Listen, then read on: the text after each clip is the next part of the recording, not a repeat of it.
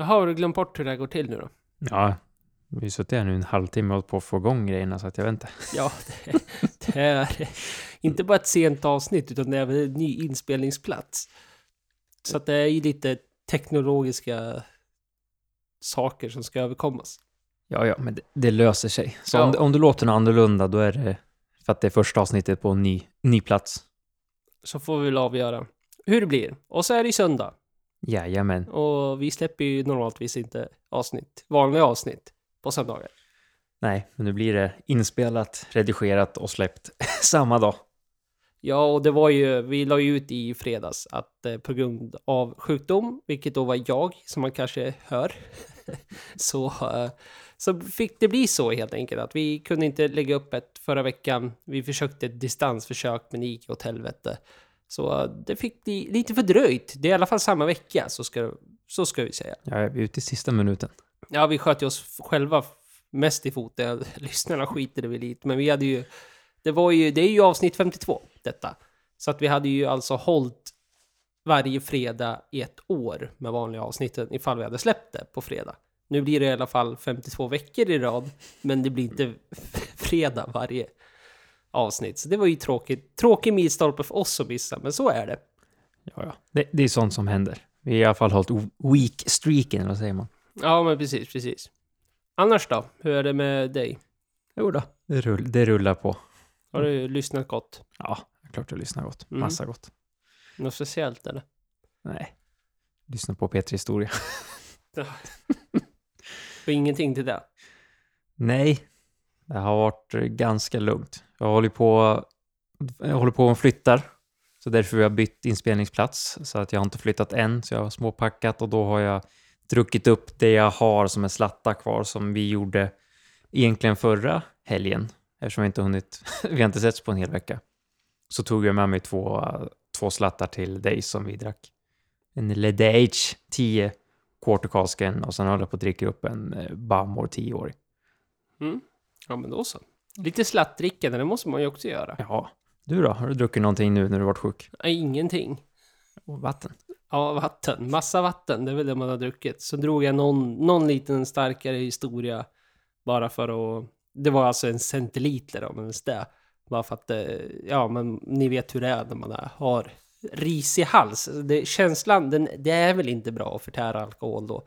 Det är ju, kan jag argumentera att det aldrig är bra och så vidare. Men, men man förstår ju att det inte är bra att dra i mer gift i kroppen när man väl håller på att bli frisk. Men det känns bra för halsen. Var det en beska droppar?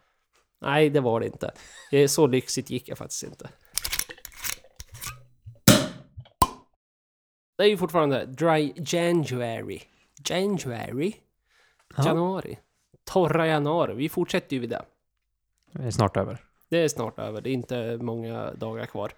Och minuter. Men eh, vi fortsätter att dricka kranvatten. Så att eh, vi har ju inte så mycket mer spännande. Och, Är det bättre vatten där då? ja, men det, det är det väl ändå. Objektivt sett. Det är väl ingen snack om saken, eller?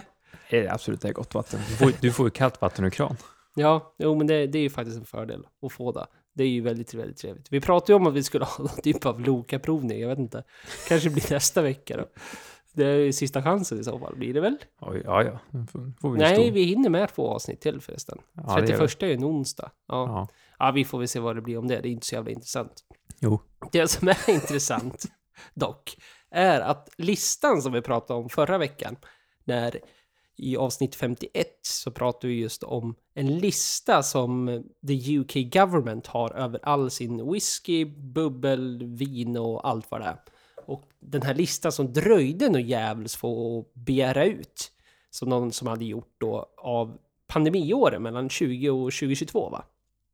Och den har nu droppats. Det gick väl av farten när media väl började snoka i det där också, kan vi gissa. Så nu har vi lite siffror att lägga på den där. Vad har druckits upp? Ja, de har ju druckit 1400 flaskor här under den här pandemiperioden. Och eh, det kanske låter som väldigt mycket, men om de jämför med att pre-pandemic så drack de mellan 3000 och 5000 flaskor, så att det är ju en absolut halvering från det minsta av vad de brukar dricka. Vilket då är bra, men att det ändå har konsumerats ett gäng flaskor då, fast det inte har varit något större besök eller liknande. Mm, ja, jag blir lite förvånad över också, för det, menar, det, det, det intressanta med den här artikeln är väl snarare just uppföljningen från det förra avsnittet. Har du missat det så, så har du missat hela den där diskussionen vi hade just omkring det här med att en stat gick in och köpte flaskor för att ha vid ja, men utlandsbesök och så vidare till andra typer av presidenter eller något liknande sådana där statshuven från andra länder. Och det här är ju, det här är ju ja, med Storbritannien, så jag menar, det är inte så mycket att bry sig om egentligen. Men eh, det intressanta då tyckte vi, och just drog den till Sverige just hur de hade gått över till att bara beställa in saker från Storbritannien, alltså Wales, eh, Skottland, England och satsar på att ta in inhemska varor för att ha med vid de här besöken. Men ändå så nu så kommer det ut i den här listan att de ändå har beställt in saker som Bordeaux och så vidare. Så att de verkar inte riktigt hålla sig till den där. Frågan är väl egentligen det här om... Eh, de kan ju inte jämföra. England har väl inget lika bra rött vin som typ från Bordeaux eller Bourgogne. Eh, medan de har bättre, så här, som säger English and Wales sparkling wine. Och det har ju vi sett och vi pratat om i podden att det börjar komma upp mer och mer eftersom jordmånen ändrar sig eh, på ja, Englandön. Kanske är en anledning att folk som kommer utomlands kanske vill ha ett fint Bordeauxvin för att det är det de fått tidigare. Även om det vi diskuterar att man ska försöka visa fram det man faktiskt har Eh, inhemskt i landet. Ja, det var ju det jag verkligen gillade med deras beslut att bara köpa inhemskt. För då började vi den diskussionen förra avsnittet. Vi ska inte gå jättedjupt i den igen. Så det blir kaka på kaka. Men det var ju just där om Sverige skulle göra detsamma då. Och där blir ju, ju i och för sig samma, samma typ av situation. Men samtidigt så, man tar ju fram det man tar fram och det som finns, det finns lite grann att det blir där, även om det finns bättre eller någonting så är det väl ännu roligare ifall man skulle plocka fram en whisky från Mackmyr eller High Coast eller Agitator eller någonting. Även om det kanske är svårt att argumentera för att de i dagsläget håller samma nivå som en skotsk whisky kan göra i vissa mån och sådär. Men det, det är mer grejen i sig. Som det, det är ju tråkigt att se att de inte riktigt följer den till fullo, så att säga. Ja, det är det lite faktiskt också. Och det är ju som vi diskuterar med det här att bjuder man på det man har inhemskt, då är det det som finns jämfört med om du till exempel tar whisky och scotch så kan du liksom, ja, som har kommit upp i hutlösa priser och dessutom eh, mycket äldre åldrar. Du kan bjuda ta fram en 30-årig whisky och bjuda på. Det finns ingen 30-årig whisky i Sverige. Precis som du kan ta fram en eh, Bordeaux från 50-talet eh, och det finns inget rödvin från 50-talet i Sverige. På så sätt så... Jag får plocka fram den där Vasan. Säg att. Ja, bara plocka fram den. Here's a Swedish recipe Vasa. från the ship Visa.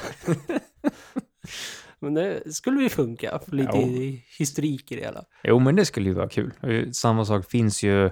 Arboga öl va? Arboga öl, va? 1365, det var ett tag sedan. Det finns ju djup historia i våra drycker. Ja, lite Here, så är here's det. a warmboga, Warm Mr. President. Så Biden faller ihop på plats. Pallar inte trycket av armbågen. Nej men lite kul har vi väl ändå med våra drycker. Och det är ju svårt, man får ju då ta steget bort från vin. Även om de svenska vingårdarna går bra, det, det rullar ju på där nere. För det blir bättre och bättre klimat för, för Sverige med när vi kommer till vin. Men ölen har ju en, ändå en anrik historia. Och det finns ju otroligt mycket trevligt hantverksöl om man vill toppa den där, om man inte vill slänga in en ja, Arboga. Vi har ju även eh, fina cider och även fina hantverksgin och andra spritsorter som går att bjuda på också. Så att det, det finns ju att ta tag i. Så det kanske är någonting man, eh, de borde, vad säger man, titta på och se, försöka se över i alla fall. Och det är även ett sätt att stötta den svenska hantverkskulturen. Ginupproret, Har startat. rubriken som har flödigt nu de senaste veckorna, dagarna i varje fall.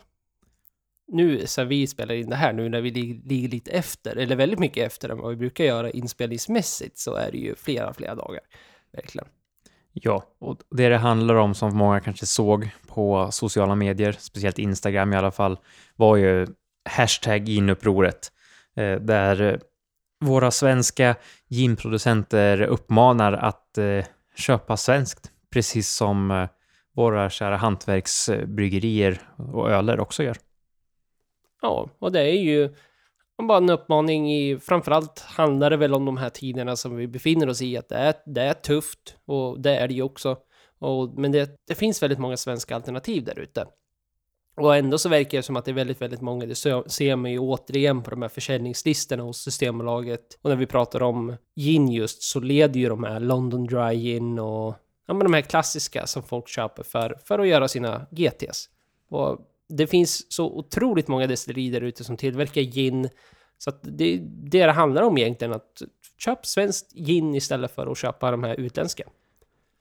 Och det är ju en mer kvalitet på dem i alla fall än de här topplistinen som är på systemet som du säger, London Dry Gin och det är Bombay och alla Gordons. Så det, det är, du får en bättre gin, du stöttar lokala eh, Eh, här i Sverige och absolut, det, kostar lite mer, men det är värt de pengarna absolut för upplevelsen.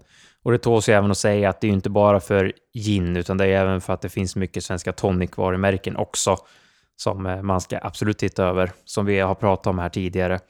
Och det är ju som allt det att det är höjda skatter, dyrare importer och eh, råvarorna har ökat i pris som gör att vi måste uppmärksammas så att inte våra kära destillerier och bryggerier försvinner. Och ska man jämföra det här med det svensk hantverksöl som också, som precis som du berättade, som var i uppror och eh, är väl fortfarande i, i en viss del att man försöker fortfarande uppmana att köpa svensk hantverksöl före utrikes och så vidare. Så är väl det här ännu tuffare vad man kan gissa. Nu är det bara rena spekulationer om, men gin är ju så som en dryck där många associerar som en gin och tonic eller vad det nu kan vara. Och då kanske man tänker att, ja men det är kanske många som tänker att man ja, köper en finare tonic istället för en finare gin för att höja upplevelsen. Så man kör en London Dry Gin och sen drar man en Fever Tree Tonic eller något dylikt istället och försöker bygga upp det. Men det är ju verkligen skillnad ifall du tar även en kvalitetsgin. Så att prova det om du inte har gjort det. Och sen är det ju svårt med just med spritsorter överlag just för att det ja, men det, kostnadsprisen blir, blir bättre. Alltså, det är lättare med svensk hantverksöl på ett sätt, just att de har ju... Det är större bredd liksom. Du kan fortfarande köpa en svensk öl, alltså en hantverksöl för säg 20-25 kronor, vilket jag kan tänka mig att många gör. Men eh, just med ginen, då, blir, då hoppar det upp lite i prisklass och volym som gör en differens däremellan som är, blir ännu viktigare att pusha på det här att just prova och du kommer nog fastna i kvaliteten därefter. Det tror jag absolut. Det har ju i alla fall en annan gjort. Och det gissar jag att du också gjort som inte är en sån super gin-fantast heller. Men... Nej, jag är, jag är ju inte en gin-fantast, så enkelt är det. Men skulle jag köpa en gin så skulle jag köpa en svensk gin. Och det du har druckit som jag har bjudit på har du ju sagt att det har varit bra. Ja, jag, jag har inte köpt en gin i hela mitt liv. Alltså, så, så långt går jag nog att säga. Ja, förutom den här som vi köpte till eh, Fredrik Wikingssons sommardrink. Den var inte för sig svensk, men uh, den skulle ju vara citrus. Det kanske finns en svensk citrus där ute. Ja, det var väl det också att han var ju så nitisk att det skulle vara exakt den här sorten också. Så vi gick ju på det han uh, skrev. Men det, det är absolut en uppmaning och eh, tänka sig för innan man handlar. Ofta som säger det är ofta 500 ml flaskor, men det är absolut kvaliteten i den stärker sig absolut efter priset och eh, uppmanar alla att eh, tänka efter när man ska köpa en gin, eller speciellt om man ska ge bort någon, att man verkligen går efter något svenskt hantverk istället för att välja att ta någon av de här andra större, mer välkända märkena. Mark Zuckerberg fick lite, ja, vad ska jag kalla det för, lite både pro och cons för ett Instagram-inlägg han gjorde under förra veckan. Eller förra, förra veckan blir det. Jag är så svårt, att, så svårt att hänga med, för nu ligger vi liksom efter med en vecka. Men ja, skitsamma. Då han då la upp att han käkade kött från sin egna farm. De här korna som han växer upp då ska då ha blivit matade med öl under hela uppväxten. Vilken bra uppväxt. Eller? Ja. Beror på hur man ser det. Ja, precis. Ja, nej, det, det är väl ett sätt. Vi pratade om det här tidigare du och jag. Och sen även det här med att det finns ju sånt här. Man har sett att de matar, det finns väl en del ko, alltså koägare som matar korna med typ kor för att de ska få extra mycket kött i sig. Det är väl någon grej för att de ska få något extra som säger fetter eller få en extra smak utav det de äter. Vilket då gör att de blir så himla speciella. Ja, det är ju Wagyu har väl blivit en sån här jättestor grej även här i Sverige nu för tiden och det är ju bara fett. De, det är ju bara fett och det är minimalt med rörning och allt vad det var, bara för att ska få det så mycket fett som möjligt i köttet och ska bli så här fantastiskt och gott och sånt där. Det är ju många som har provat det som säger att det är helt fantastiskt gott. Jag har personligen inte ätit det och det har väl mer med så här personliga jag har inte jättelust att äta någonting som bara ätit fett liksom. Det, det, det man, man, tänker ju så att okej, okay, det kanske inte är jättebra att äta det här som bara är saturerat fett. Som bara blivit matad med saturerat fett. Så jag, jag har inte varit så intresserad heller. Har du käkat det? Ja, jag har smakat vagi. Jag tror svensk vagi. Nu kommer jag inte ihåg exakt vad det var, men alltså det var, det var gott. Alltså, det var go, go, god kött, men det var ingenting som var så här mindblowing som att typ ramla av stolen. Det har man mer fått när man äter typ något svenskt vilt, där man får de här smakerna som är så här helt gudomligt goda. Så tyckte jag att vagin var god. Absolut. Jag skulle säga att det var bättre än oxfilé, men inte så här super wow om man tänker på priset man ibland får betala för de här vagierna. Och då är det speciellt japansk vagi kanske som är den som är den mest eftertraktade. Mm, ja, men så är det ju. Och de här är ju lite, det är väl lite lika även om det inte är samma process då. Så det de får växa upp med, de här kossorna, är nötter och öl. Och det verkar vara that's it liksom. Och de producerar det här i ranchen och så vidare, så det kanske är bra och allt vad det är. Men det är ju, det är ju lite samma sak där. Det är ju det är inte som kossor brukar göra och gå runt och beta och käka gräs, utan det är ju ja, väldigt, väldigt konstruerat hela, hela grejen och sådär. Men han fick ju då lite av eh, båda håll då i kommentarsfältet. Det är dels folk som undrar hur, hur kossorna blir inte de fulla? Hur, hur blir det här liksom? Och samtidigt som att det är massa köttälskare och på andra sidan som säger att det verkar vara helt otroligt på de här bilderna som han la upp. Det där är väl alltid, det spelar egentligen ingen roll vad du gör så kommer ju folk tycka det ena eller det andra. Men det här kanske blev lite extremt när han är en sån offentlig person som han är. Eh, just med det här som kommer fram från det här djurriket. Nu ska vi inte gå in på aktivister på det ena eller det andra. Men det, det är ju mer en liten rolig diskussion, rolig kommentar med att han eh, ger öl till sina kor. Ja, man undrar ju, det kanske är någonting som kommer växa ur. Eller liksom bli, bli större och större. Och ge, ge öl till kor. Om det här verkar vara sån liksom framgångs grej som det verkar vara om man tyder efter den här artikeln i varje fall så, så det ju, verkar ju inte helt omöjligt. Om vi även får se nötkreaturer här i Sverige som springer runt och dricker öl. Det kanske skulle, det skulle ju gynna ölproducenterna, det skulle det ju absolut. Det här kanske är en, kanske en ny grej. Ja, får vi se.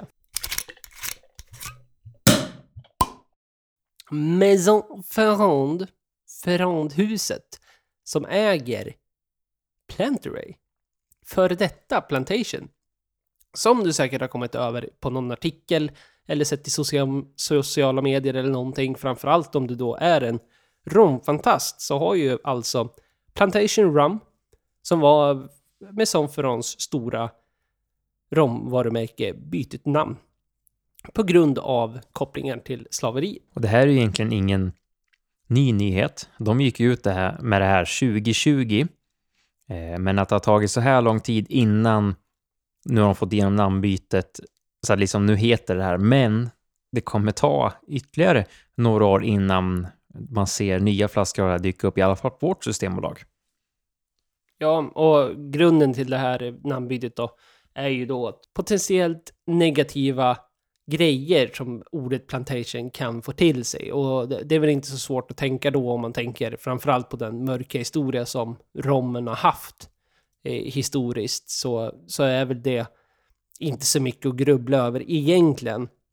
Även om det i det här fallet då så, så Plantation i sitt sätt hade ju inga kopplingar alls till vad man, om man nu kan associera det som slaveri utan det var grundaren Alexandre Gabriel, som är då fransk. På hans gamla landsbygd så döpte, döpte de det ursprungliga romhuset till Plantation på grund av dess betydelse inom franskan då, vilket Plantation då är en stor gård som man växte upp sig i. Så att det har inte några rötter därifrån, vilket är ju viktigt att poängtera så att det liksom inte är så, utan det är bara av de negativa kommunikationer man kan ha till det. Och sen är det ju, det är ju en diskussion det här överhuvudtaget och det har ju varit mycket på tapeten med många som gör namnbyten och sånt som associeras med ja, den, den forna mörka historien. Och eh, som du säger, eh, han säger att det hade ingenting med det att göra och Plantation är ju ett, eller Plantary som det nu kommer heta, eh, är ju en ganska ung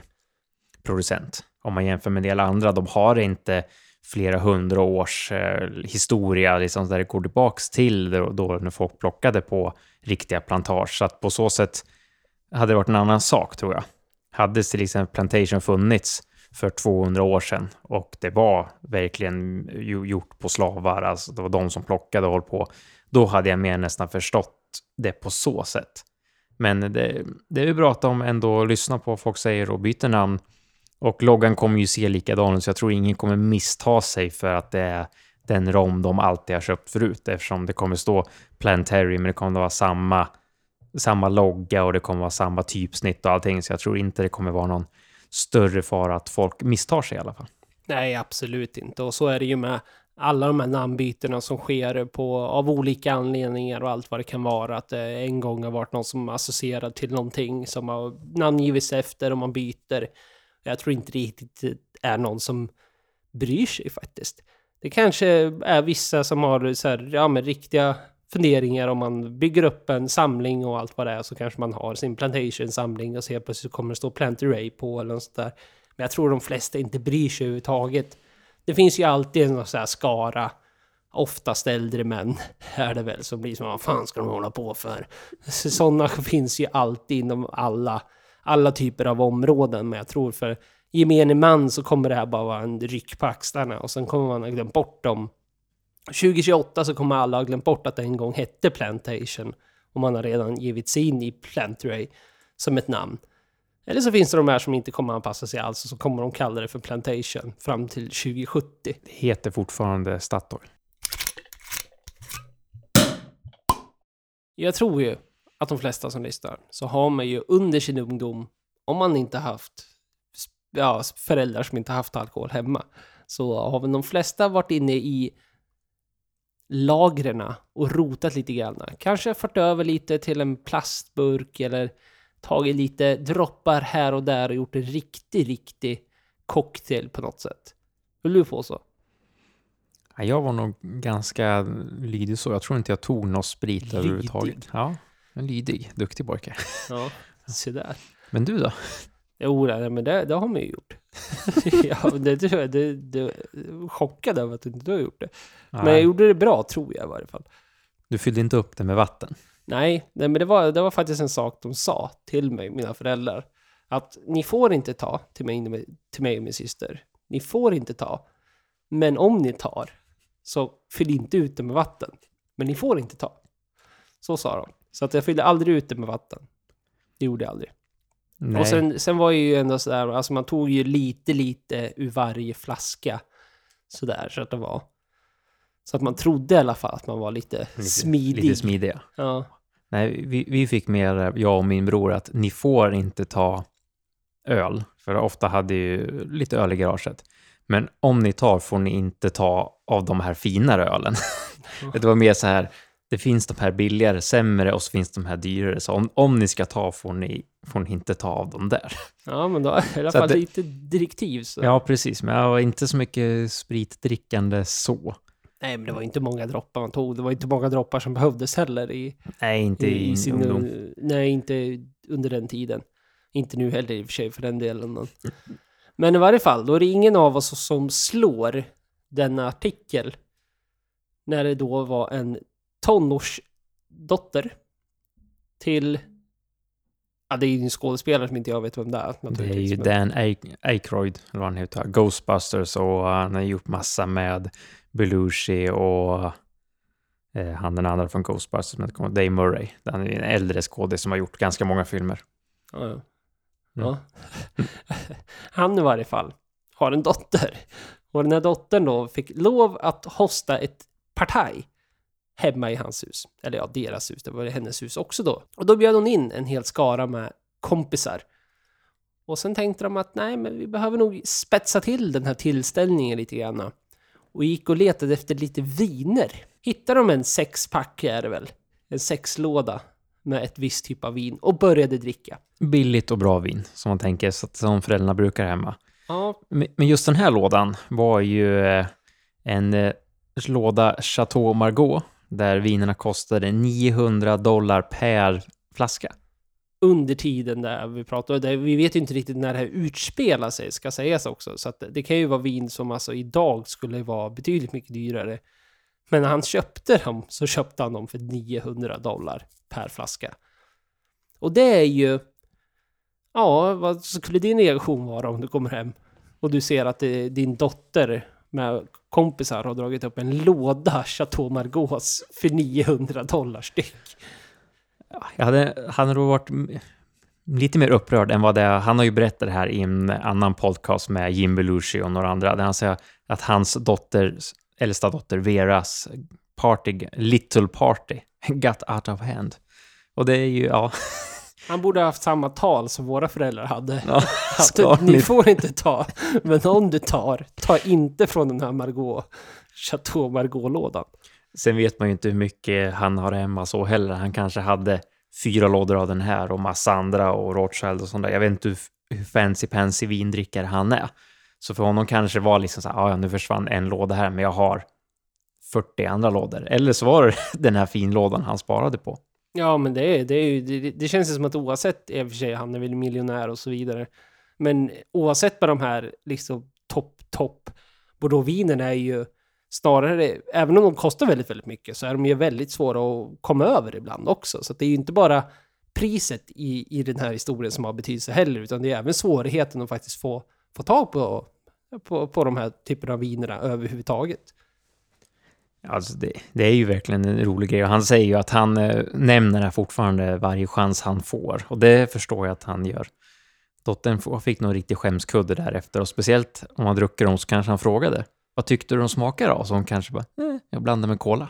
Ja, men precis, det är det man önskar. Vi kanske borde ha gått in och lyssnat på den här podcasten när han väl eh, drog igång den här historien för, för grundligen, för man skulle vilja veta lite mer runt om, liksom. Var det, hur många var de, liksom, i- spårade ur totalt, eller vad hände? Och även om de faktiskt drack det rent eller om de blandade ut det. Som sagt, vi har ju skämtat här att man tar sin Chateau Margaux och blandar med lite cola eller någonting. Om de faktiskt gjorde det, då är det ju riktig skämskudde på. Och det är väl kanske det som blir nu att de får lite mer uppmärksamhet här igen eftersom Elsa dottern också håller på med skådespeleri och sjunger. Att han håller på och nämner det här så kanske vi så här, mm, Ja, bra att skämmas lite grann ja men det, så är det väl. Och de flesta brukar ju få så här första associationer när det går riktigt illa. Alltså när man liksom ligger i, i någon buske på alla fyra och häver ut sig alltihopa. Så brukar man klassiskt sett säga så här, ja, jag kommer aldrig kunna dricka Jägermeister igen. Eller jag kommer aldrig kunna dricka tequila silver med hatten igen. För att man har så starka associationer. Varför nämner du de två för? Det vore ju en jävla udda sak ifall hennes dotter och hennes kompisar hade samma upplevelse. Så att nu kan de inte dricka Chateau Margaux igen. Det vore ju riktigt udda. Kanske bra. Billigt. Ja, det kommer billigt ut. ringer det här bill- billiga Costco-vinet för 10 dollar istället för 900 dollars. Dricker b- numera bara Rothschild.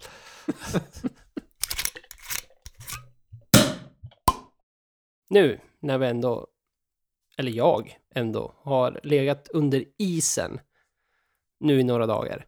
Så dyker det alltid upp där. Man hör ju, man kan få kommentarer från, från vänner och eh, kollegor och allt vad det är. Att liksom, ah, men nu får du dra i din jävel ikväll så du blir lite bättre. Liksom. Det är så här klassisk botemedel som, som man kör runt med. Men det har ju, nu tittar vi upp där, för vi pratade ju om det där vid inledningen, att det, det känns ju i alla fall bättre. Men det har ju ingen riktig, riktig betydelse så. Men frågan är ju hur, hur stor betydelse det har egentligen. Det det står det är liksom att sprit dödar inte bakterier. Eller sprit dödar bakterier, förlåt. Vi spriter ju av ytor för att desinficera, men det är inte riktigt samma svag, sak. Sväljer man ner alkoholhaltig dryck hinner den inte döda några mikroorganismer överhuvudtaget. Men det, där är ju också så här, även om det inte hjälper på ett vetenskapligt grundligt sätt, så om det känns bättre så hjälper ju det ändå, tänker jag. Fast mer psykologiskt kanske. Ja, men det kan jag hålla med om. Att det, det kan ju kännas bra, för vet ju jag, när jag var sjuk här senast, att man eh, någon gång, inte varje dag för man var så trött, jag hade också feber senast jag var sjuk, eh, att man tog eh, en liten whisky och det var ju också så här, man tar en liten och det känns bra, det bränner till lite i halsen och det känns skönt. Och sen blir det, känns det lite skönare i kroppen också, man kan bli lite varm av det också om man fryser, så att det är som du säger, det hjälper in, kanske inte egentligen scientifically, men det känns bättre psykiskt. Och då egentligen är väl frågan om eh, så här, ska man dricka då eller inte? Ska man dricka eller ska man inte dricka? Ja, det blir det. Och eh, det är väl det, är väl det som nämns också. Naturligtvis så ska man inte dricka alldeles i alldeles för stora mängder, men det gäller ju alltid överhuvudtaget. Men framförallt i det här fallet eftersom alkoholen blir ju faktiskt en gift och kroppen håller på för full på för att försöka få, få bort det här förkylningsviruset eller influensan eller vad fan det är man har i sig. Så att då hjälper man ju verkligen inte, även om det känns bättre och sådär. Men jag tänker så här, en, två centiliter. Eller till och med en trea, en klassisk trea. Det, det känns väl ändå som att nu är det rena spekulationer där, men det borde ju inte försämra någonting kan jag tycka. Nej, jag menar, jag läser på flera olika forum så, så står det ju att du ska inte dricka mycket för att ta bort vita blodkroppar och sånt där och försämra, försämra sömnen och så där med eh, just att du dricker. Men det är ju som du säger, det är ju mängder. Kommer du hem och så halsar du en halv flaska sprit för att du är sjuk, ja nej det är nog inte jättebra för kroppen eller någonting. Men som säger en, en enkel trea när man är sjuk, så tror jag det sitter, sitter i alla fall psykiskt hos många, tror att det känns bra. och man vet ju hur mycket som sitter i huvudet. Sitter du hemma och känner att jag blir inte friskare och så tycker du att du tar en, en trea whisky eller vodka eller vad du vill nu ta. Och så känner du att ah, men det känns bättre. Ungefär som man kan säga att man tar en, en shot Jäger för att det lindrar mot hostan för det är hostmedicin. Och det är, egentligen är det ju inte det, men det kanske funkar lite grann. Men tror du att det gör det så kanske det funkar. Ja, nej, för det är flera artiklar här som liksom påpekar, påpekar just på det här att alkohol under lång tid används som en huskur för sjukdom och bla bla bla bla bla. Men sanningen är att huskurer av det slaget inte ökar deras chanser att tillfriskna. Att ta en whisky när du känner dig lite hängig är inte bara meningslöst utan kan till och med försämra ditt mående. Men det där vet fan, alltså det, det där går in lite grann äh, som det vi nyss sa. Att jag vet inte riktigt om jag är beredd att hålla med på det. För att jag förstår ju att absolut, det finns ju liksom medicinska skäl till varför saker uppstår och så vidare, vad som funkar och inte funkar och så vidare. Men samtidigt så är ju argumentet till om någonting känns bättre för stunden i, i måttliga mängder. Det behöver inte det nödvändigtvis vara dåligt, även om vi inte har någon medicinsk bakgrund till det överhuvudtaget. Nej, det kan jag helt hålla med om. Jag läste samma sak och tycker ju inte heller att om man tar en, en liten trea whisky, och det är inte så att åh vad sämre jag blev. Det, känner, alltså, det händer ju inte så jättemycket skillnad egentligen. Det är väl mentalt och man tycker väl att det, det är lite gott. Och ofta har du tappat lite smaklökar också, så att du vill gärna ha någonting som bara, bara som värmer kroppen egentligen. Du känner av det. Och det är ju svårt, menar, är man sjuk och tappar eh, smaken ganska mycket eller något sånt där, då spelar det ingen roll vad du dricker. Då kanske man vill ha någonting som faktiskt känns någonting. För dricker du te och du inte känner någon smak, då får du bara värme. Dricker du vatten smakar det ingenting, för vatten smakar ingenting. Och dricker du en whisky så kanske du inte känner så mycket smak, men du känner något eller bränner till eller någonting. Och det kanske också gör någonting att man får någon sorts smakupplevelse av det.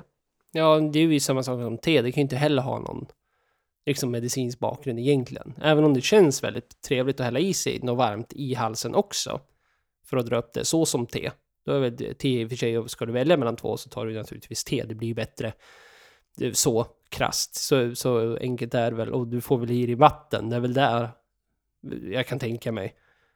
Spekulationer här igen. Ska, nu måste jag gå in och se här vad, vad, vad te har för potentiella bra saker här, Viktor, så nu får du ta över. Ah, nej, alltså te, det de säger, det är väldigt varmt vatten och sen är det säkert lite örter där som är skönt för halsen, som gör det om du har irritationer, host och sådär. Och det är absolut, det kan jag hålla med om, att man dricker ju mycket sånt när man är sjuk och speciellt om det gör ont när man sväljer eller det kliar i halsen, så dricker du lite grann överhuvudtaget så minskar ju det eh, just det där kliandet om du inte har några andra huskurer eller tabletter och sånt du äter. Men jag kan helt hålla med att det finns ju liksom, det är ju precis som eh, man förut drack man sprit som huskur och det här som man har sett i filmen, så här, vill du ha lite hostmedicin när de kanske egentligen tog en liten, en liten sked whisky för att barnen skulle slappna av och sova. Så är det ju, ja, jag vet inte, det är väl bara lite påhitt egentligen. Nu hittade jag på doktor.se. Tydligen så grönt te, som då innehåller antioxidanter av olika slag, det kan faktiskt lindra och hjälpa bakterier att lättare ta sig ut, står det. Det låter inte så jätte, jättevetenskapligt i och för sig då, men, men det är ju specifikt grönt te. Jag tror de allra flesta dricker ju svart te i vilket fall då. Men annars så, när man tittar vidare så det ju, då är det ju precis som vi sa, att varm dryck som te kan kännas lenande om du har ont i halsen. Så att det, liksom, det känns bättre. Glass och yoghurt verkar också vara en sån här klassisk huskur. Och ja, nej, så det är väl... Det känns bättre för halsen och då är det väl bättre, tänker jag bara. Det är där vi kan sluta våran slutsats här. Ja, vi kan ju ta en sista fråga. Vad, vad, dricker du när du är sjuk? Nu när du var sjuk? Vad, tog du någon, någon liten whisky eller något annat? Ja, jag sa väl att jag inte gjorde det. Men eh, så kom jag ju på det att jag gjorde det i fredags kväll. Så tog jag en en centiliter verkligen. Alltså jag skämtar inte, det var en centiliter av eh, As We Get It. Det är ju våran flaska som vi har druckit här i podden förut. Men det är helt enkelt för att det är den absolut starkaste som jag hade i hemmet då. Som ligger på vad det gör, 61% eller vad det är. Så då fick det bli den.